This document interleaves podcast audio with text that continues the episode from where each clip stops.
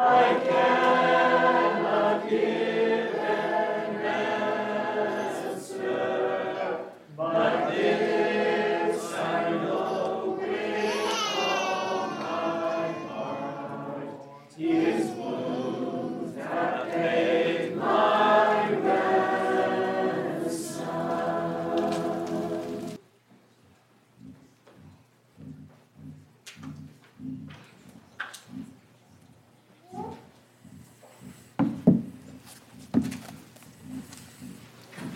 Thank you, Alvin.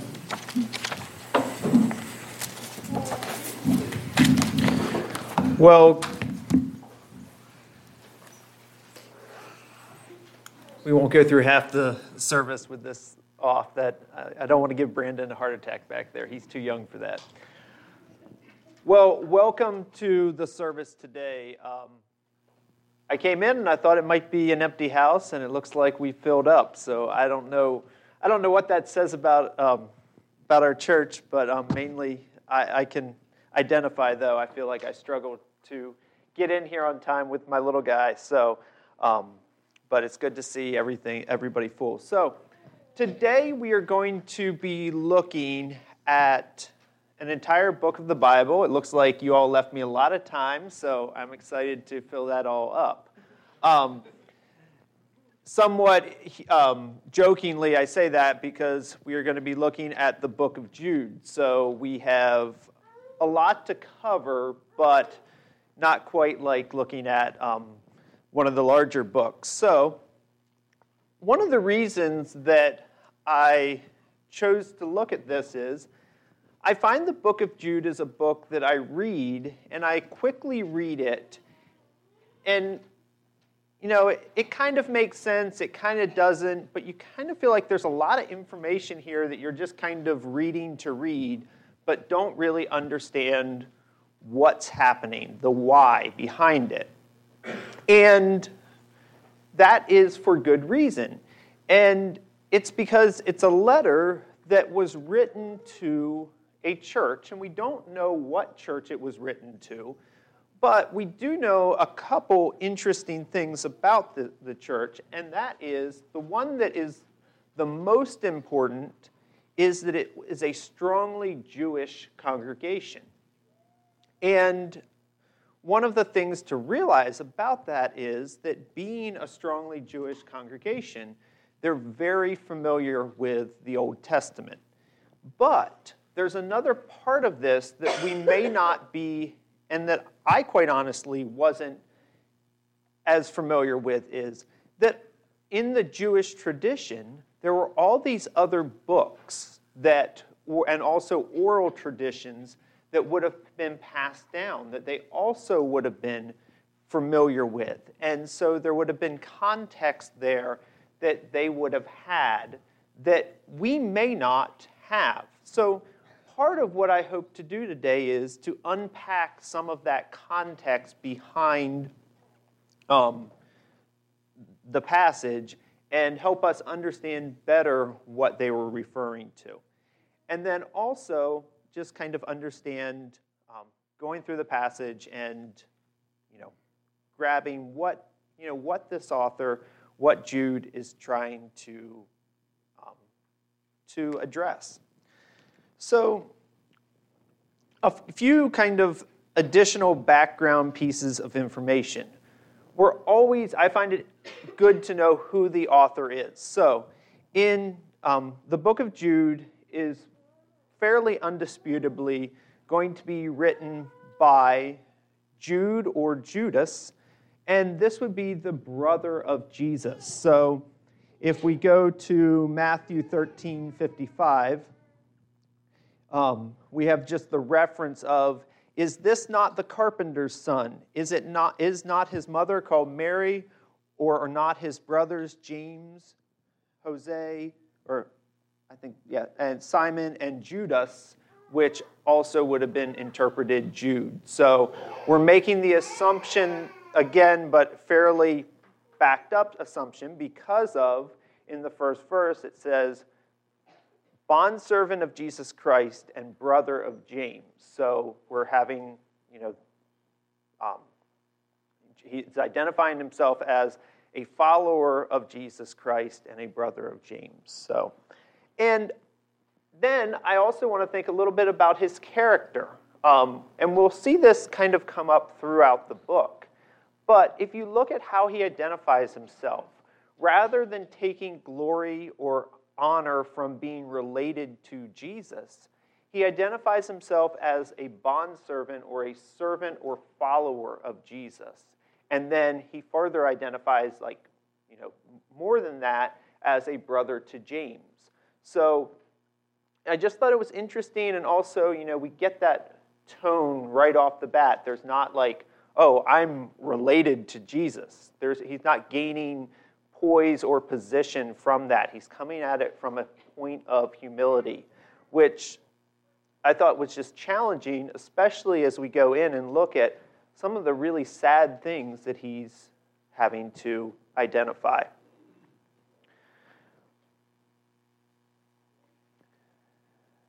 So, secondly, we want to think about who was this letter written to. Um, first off, we said it. I mean, it was written to a specific church. So, um, because he's addressing a problem, and it's very clearly being written to some a specific church. But I also want to point out it was written to those who are called, sanctified by God the Father, and preserved in Jesus Christ. And so ultimately, this applies to all of us who can claim that. And I think it's so important when we're reading scriptures, especially these letters, that we claim these commandments, these scriptures personally, rather than just, oh, therefore, you know, a group or a time or a place. So, you know, these are things that are applicable to us today, as well as were directly written to um, a group of people.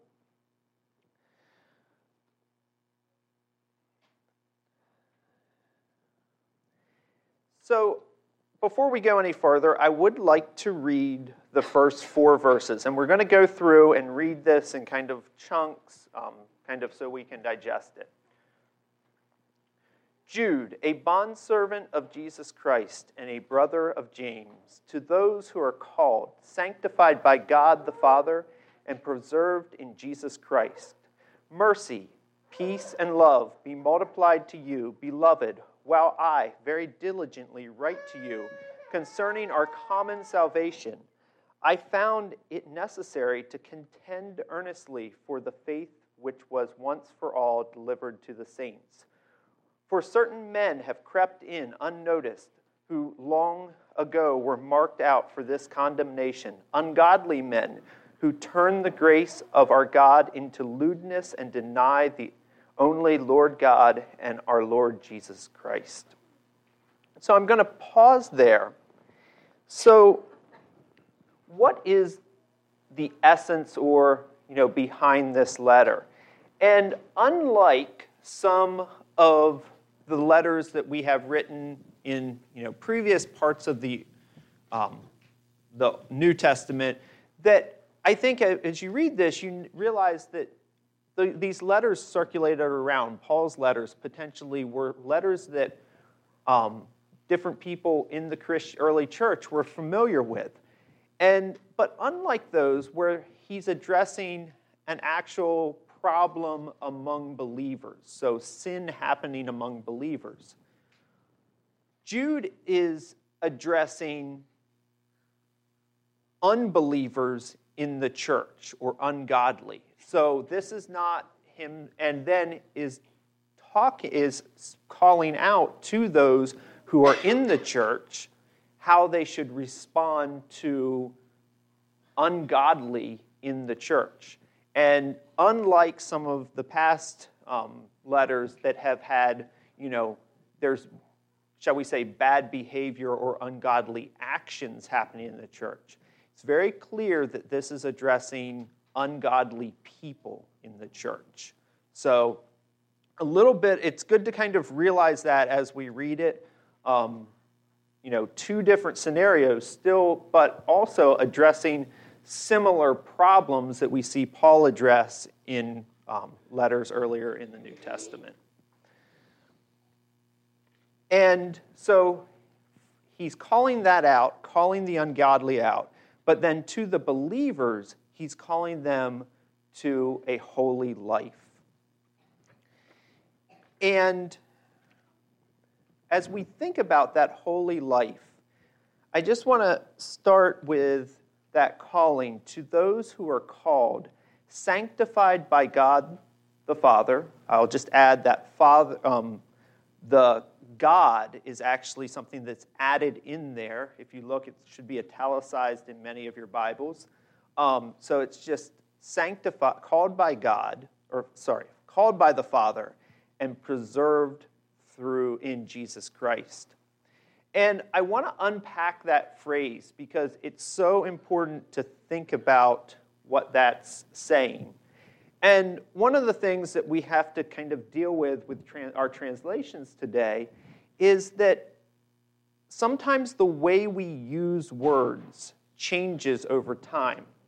And we often, at least I refer to when I'm thinking about salvation, I talk about we're justified and then we're sanctified. Sanctifying is that ongoing process of you know, purifying, becoming more and more like God. And in this case, if you dig into this word sanctified here, it could also be interpreted in this case as saved or redeemed. So we're saved or redeemed by the Father, and then we are preserved. And preserved has the idea of kept.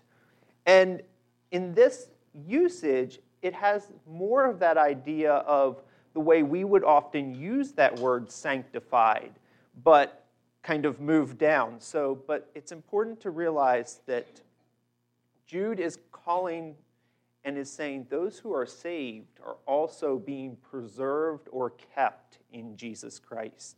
And so there's that ongoing, it changes the way they act. And at its core, that is what's being addressed in this letter. That there's a group of people who are ungodly who have used um, the idea of grace, and rather than having God's salvation and the, um, being kept in Christ purify and sanctify us, they're saying it's a free for all. We can behave any way we want. And Jude is calling that out and saying those are ungodly people. They are not of God. So that is kind of the essence of what we're going to look at in this passage.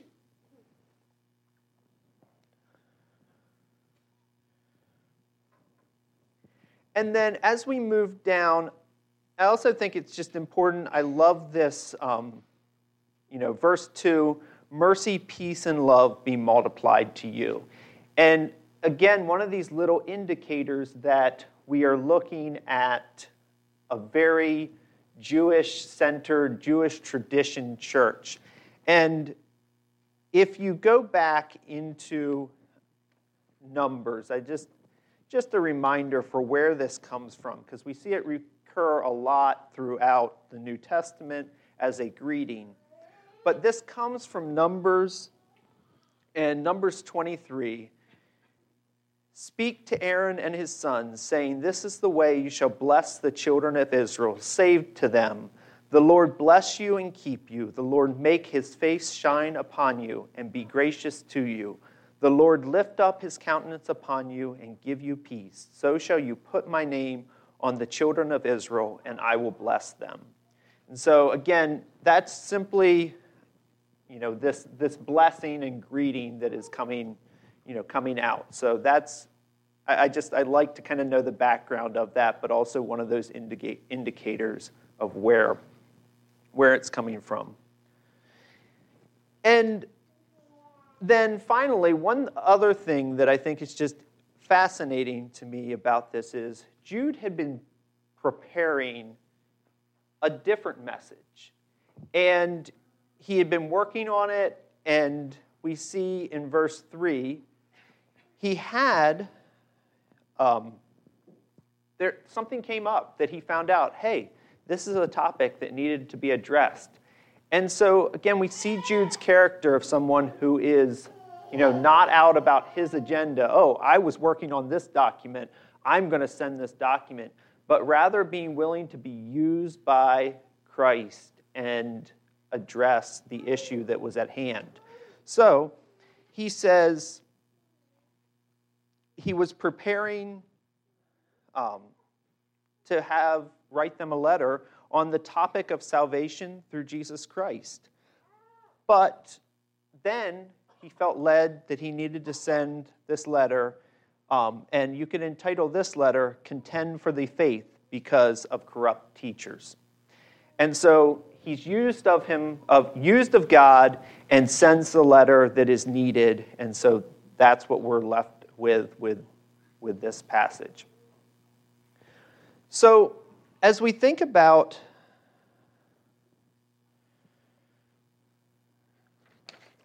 as we think about the next part of this, um, I just want to start with reading, you know, what Jude is actually addressing. So I read, I already read verse four, but um, I'm going to read it again. For certain men have crept in unnoticed, who long ago were marked out for this condemnation ungodly men who turn the grace of our God into lewdness and deny only the Lord and deny only Lord God and our Lord Jesus Christ. So there were as I talked about before, there are obviously individuals who were out, ungodly and were outside of God's will. And they were using the doctrine of grace to justify their wrong behavior. And we get a glimpse in this first verse on you know, what that wrong behavior was. We hear, you know, they use the word lewdness. But then the next section of verses compares this behavior to examples in the Old Testament. And as we talked about earlier, these examples are where I kind of get lost in this passage because I'm not Jewish. I don't know all these background stories that they did. But so as we go forward, we want to get a glimpse into what Jude was referring to by these comparisons that he goes through. So we'll pick up and read um, verses 5 through 10. But I want to remind you though you once knew this, that the Lord, having saved the people out of the land of Egypt, afterwards destroyed those who did not believe. And the angels who did not keep their proper domain, but left their own abode, he has reserved in everlasting chains under darkness for the judgment of the great day. As Sodom and Gomorrah, the cities and the cities around them, in a similar manner to these, having given themselves over to sexual immorality and gone after strange flesh are set forth as an example, suffering the vengeance of eternal fire. Likewise, also, these dreamers defiled the flesh, rejecting authority, and speak evil of dignitaries. Yet Michael the archangel, in contending with the devil when he disputed about the body of Moses, dared not bring against him reviling accusations, but said, The Lord rebuke you. We're going to stop there. Um, so, what are these stories that are being referred to? And we're going to quickly go through them. They're not really happy stories at all. So, the first story we are going to think about is Israel um, in the wilderness and rebellion. And we're all very familiar with, um, you know, the story of, you know, them not wanting to go to, or, you know, the spies and all that stuff. And we actually talked about that several, a month or so ago. And one of the things in that discussion that when we were going through the Old Testament and looking at some of those stories that came out was that not only were you know, was Israel, you know, not wanting to trust God, but there was a deeper problem of them wanting the evil things that they were partaking of in Egypt and saying, we want to go back and participate in idol worship, immorality, all these things. And God, and they didn't want to be a part of God's calling. And so, you know, not only do you have the rebellion, but you also have this underlying thought of really bad behavior and things that are ungodly. So I think that one, you know, we all pretty much are aware of. The next three are interesting because they're very um, focused on angels. And, um, and these are where that Jewish tradition would come into play a lot more heavily. And you would see that reflection of they would understand and be processing this. But in verse 6, it says, um, the angels who did not keep their proper domain. And this is referring to, um, and it's referenced very briefly in the Old Testament, but Jewish tradition would, would, would carry that story through that angels rebelled against heaven or God, came down and intermarried with men. And so this was outside of God's order. It has to, you know, thinking about like just immoral things that are completely outside of God or God's ordained um, plan. And it's saying they're going to be judged um, for that. And then the men of Sodom. So again, you're referencing and comparing these people in the church to the men of Sodom and Gomorrah. And I don't think this is figuratively. I think there was incredibly awful and immoral stuff happening and being justified by grace, and that Jude was calling out in this passage. So, and again, um, referring to those unnatural things, we have references of the men of Sodom and Gomorrah um, intermarrying with angels or um, parts of that in the stories without going down kind of a rabbit trail on that. But again, very, you know, just outside of God's order, um, things that are being this is compared to. And then the final one, which is, is kind of another one that is very, you're like, what is this referring to? And there is a, in Jewish tradition, there is a story of the archangel Michael who was sent to bury the body of Moses. And the the tradition or account refers to the devil contending with his right to be able to bury this body. And, um, or, and so Michael, the archangel's response to that was, you know, the Lord rebuke you. And one of the things that's interesting is there's kind of two reads on this. I think they both can apply to this situation, but was the was the archangel Michael saying to the devil, The Lord rebuke you? You know, the Lord will judge you for this action. Or was he saying, was he turning it over to the Lord and saying, you know, the Lord will judge whether, Mike, um, whether Moses, you know, and let it, turning that over to, um, to God rather than, um, you know, arguing or contending with the devil. Again, but that's the background to this story. Um, situations where, you know, completely outside of God's ordained order. Verse 10 then goes on to kind of kind of put a bow on this section and says, But these speak evil, whatever they do, not knowing whatever they know naturally, like brute beast, is the things that they corrupt themselves. And I'm struck here with this comparison to, you know, animals. And, you know, we look at nature often for the way things should be. But I also think we sometimes forget that we are called to something even higher than that, and that we have, you know, God has standards and also a right way to do it. And I wanted to just kind of, a lot of these stories have kind of been um, that, you know, very, very carnal and, you know, it's hard to relate to. But thinking about comparing this behavior that was happening to brute beast, recently I have been doing a lot of research on getting some pigs. So we are working on um, getting our um, pasture fenced in, getting all ready for this. And as you study pigs, they're fascinating animals. They will eat you out of house and home.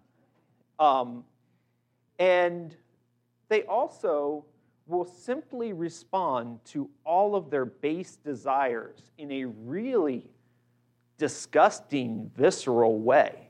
And so, one of the things you have to be really careful with is if you have a mama pig and she has babies, you have to make sure that that mama pig has all of her material needs met. So, she needs to have all of her vitamins, all of her minerals. And she needs to be well fed, well nourished before she has the baby pigs. Now, I thought, well, the reason why is you need a healthy mama pig. No, that is not the reason why. The reason why is if you don't, she will turn and eat her baby pigs to satisfy those base needs that she has. And we think about that and we're like, that's horrifying, that's awful. But Jude is comparing the actions of and the way that people, ungodly people in the church, were behaving to brute beast. And this, you know, obviously goes further than just, you know, it, goes to sexual desires, all these things that were happening. But if we think about it, that's the visceral, awful stuff that was happening.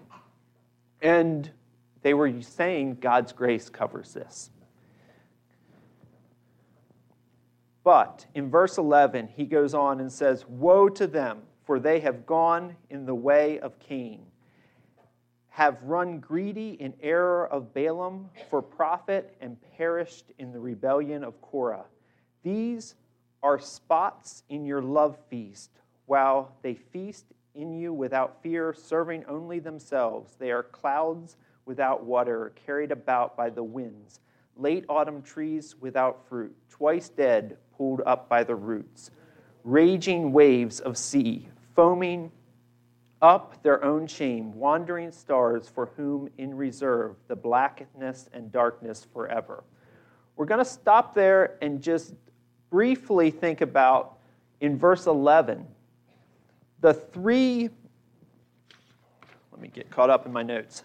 Um, there's three comparisons that he uses, again, from the Old Testament, but also you know, probably more rounded out for this Jewish group of people. They really would have identified with these stories. But part of all three of those examples, and for the sake of time, I'm not going to go through each of them, but they all are individuals who directly defied God, were judged for it, and led others astray. And so, what he is drawing out here is that by having these people in our, mid, in our midst, they, there's the potential for being led astray. And in verse 12, he says, These are spots in your love feast. The word spots is often translated reefs, I think, in the Old Test or in the um, King James, and it has the idea of rocks or like literally reefs that your ship, you know, if you're sailing, you have a hidden reef down below, and you strike that, um, you strike that reef, and it destroys the whole ship. So, again, the warning here is that by having these people in our midst, the danger is that they, they sink the ship. So, and that word, I should, in full disclosure, I should say that word spots is only used one time, that exact Greek word, in the Old Testament. So there's a lot of question on how it is actually translated, but the most accurate is rocks or reefs. So it um, has that idea of that blemish to the whole, or that ability to you know ruin or ground the whole ship if they're not dealt with. Moving on to verse 14 through 17.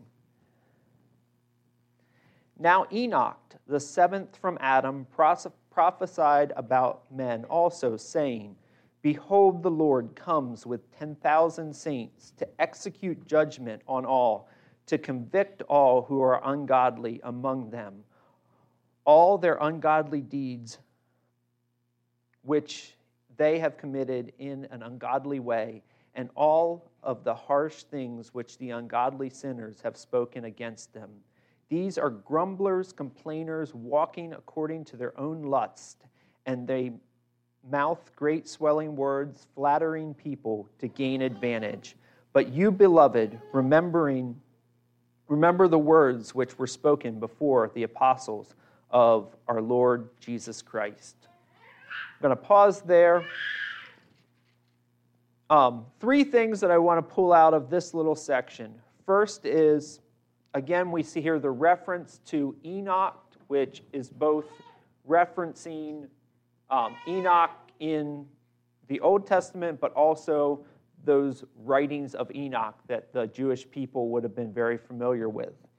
And then, secondly, um, judgment that Jesus is going to judge, talking about the um, execute judgment with to all the ungodly, and again, both equating the ungodly and the ungodly deeds. So, at some point, we are the deeds that we do identify us as the ungodly. So those are paired together in this passage.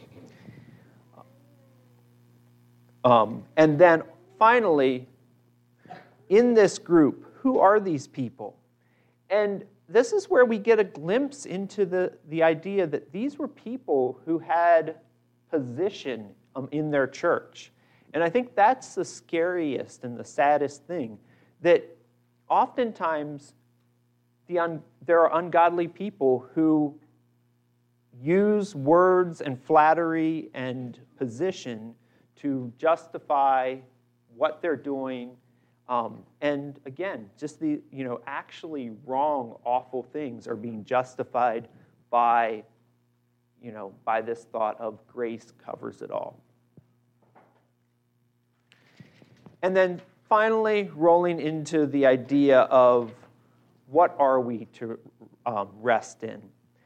And 17 kind of gives us that, you know, moving into that idea. But you, beloved, remembering the words which were spoken before by the apostle, our Lord Jesus Christ.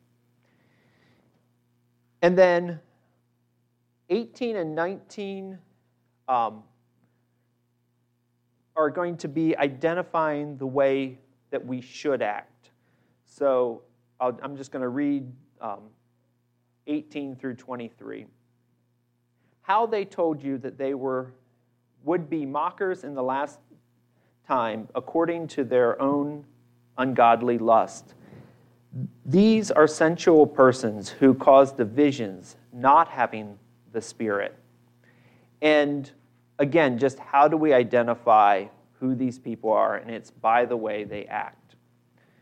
And then 20, but you, beloved. So calling out now, we're moving away from identifying those in our midst, now moving on to the people who he's actually writing to and giving and ending with the inspiration of building themselves. So, but you, my beloved, building yourselves on the most high, holy faith, praying in the Holy Spirit. Keep yourselves in the love of God, looking for the mercy of our Lord Jesus Christ unto eternal life. and on some have compassion, making a distinction, but others save with fear, pulling them out of the fire, hating even the garments of even the garments defiled by flesh. I'm just going to pause there, um, and I just want to draw our you know, attention to the fact that this is not writing off all sinners and saying if you've sinned, you are you know, outside and you are ungodly. And, but if it's sin that's unrepented for, it will be dealt with. And we as Christians should pray um, you know, for that mercy, but also we need to be willing to contend for that fate, uh, for, um, for that, you know, um, the purity of the church.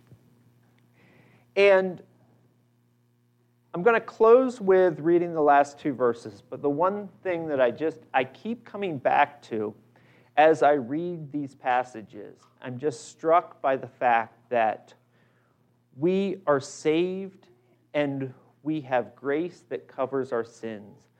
But that is not an excuse or an out for striving to become more and more like Christ.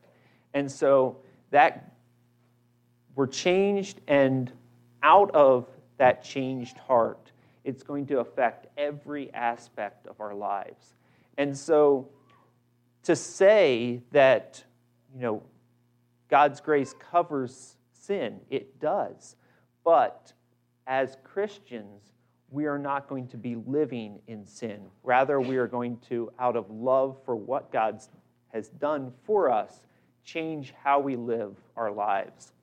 And that's just something, it's a theme of the Old Testament that I'm excited about. I'm excited to realize that I don't have to live in fear or you know, any of that, but I can live in the freedom to pursue Christ and have Him change the way I act in every part of my life and live to be more and more like Him. And I'm going to close with probably two of the most um, read verses, most recited verses.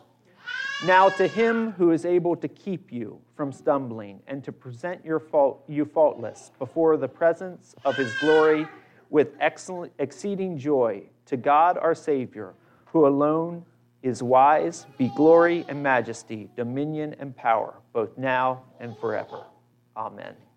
It's my prayer for how all of you can live your life this week and throughout the year. You are dismissed.